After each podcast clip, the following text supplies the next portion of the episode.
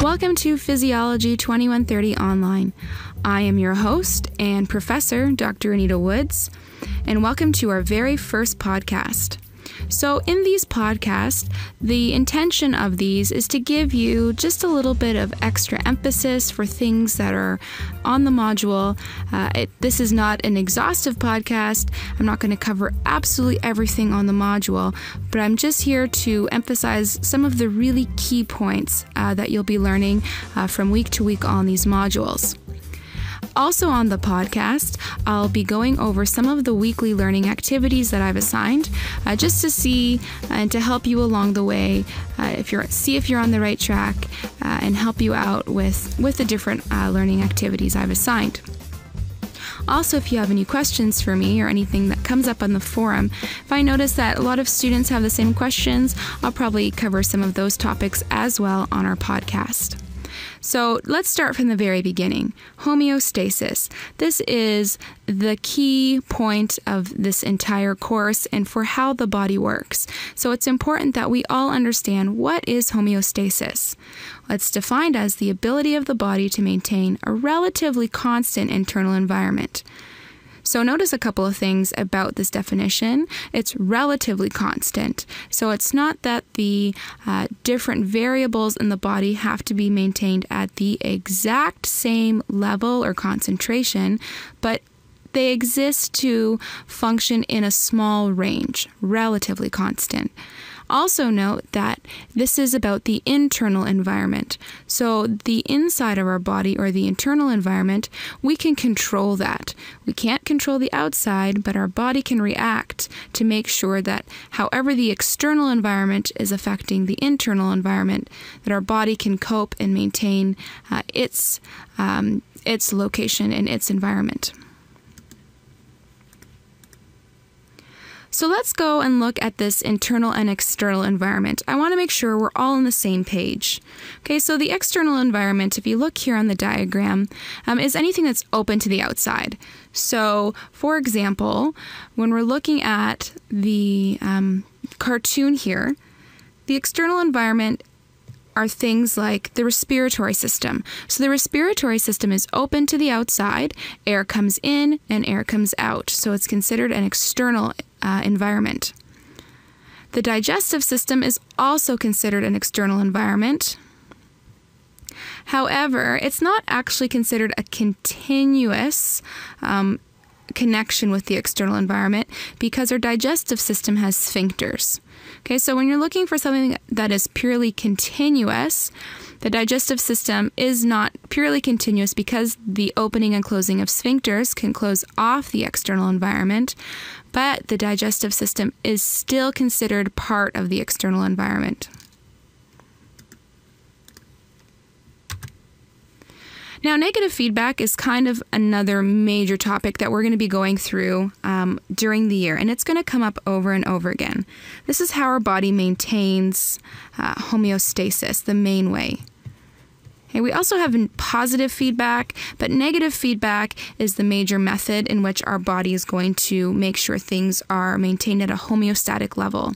So in our body, we have some kind of set point, depending on what we're looking at.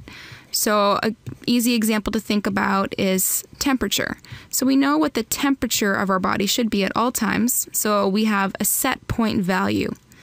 Now there's a control center in our body that's going to make sure that that set point is around the same all the time. The control center, which is often uh, part of the brain or some part of the brain, is going to cause a change in the body, and the body's going to respond or effect a change through an effector. Now that effector is going to change uh, some type of controlled variable.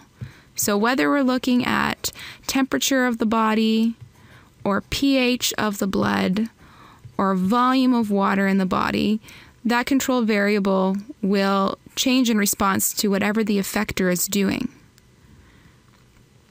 And in order for the body to know what is going on, it has to be able to detect what's happening to that controlled variable. So we have to have some kind of sensor.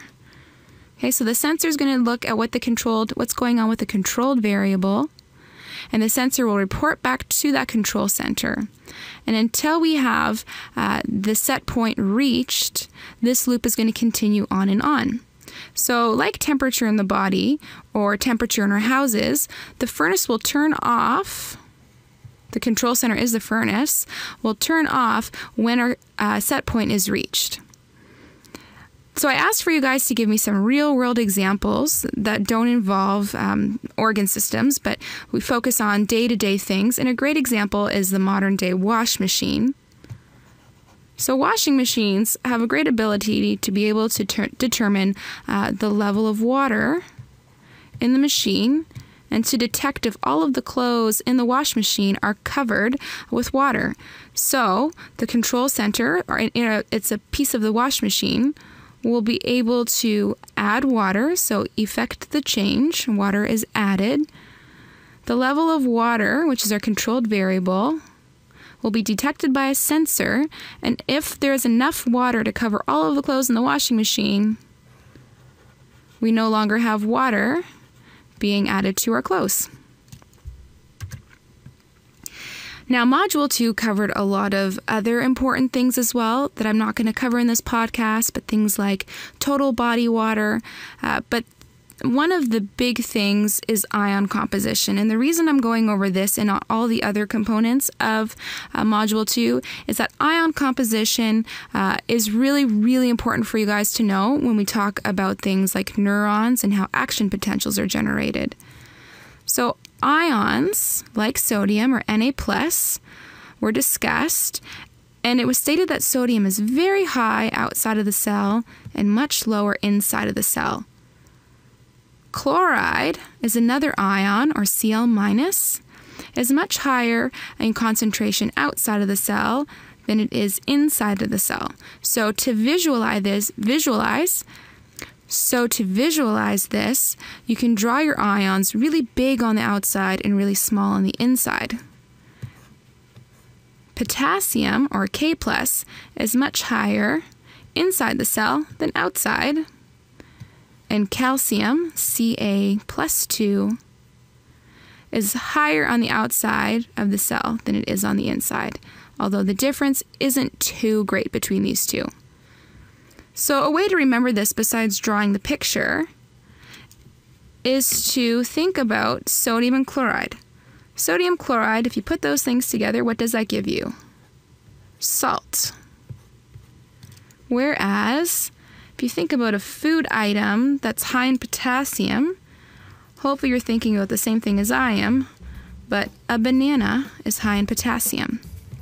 So if you can think of the cell like a salty banana, salt high on the outside and the banana with the high potassium level on the inside, that's like our ion distribution in our bodies. I hope that helps. I hope you're having a great time learning with, um, with us in this course, and I will see you all next week.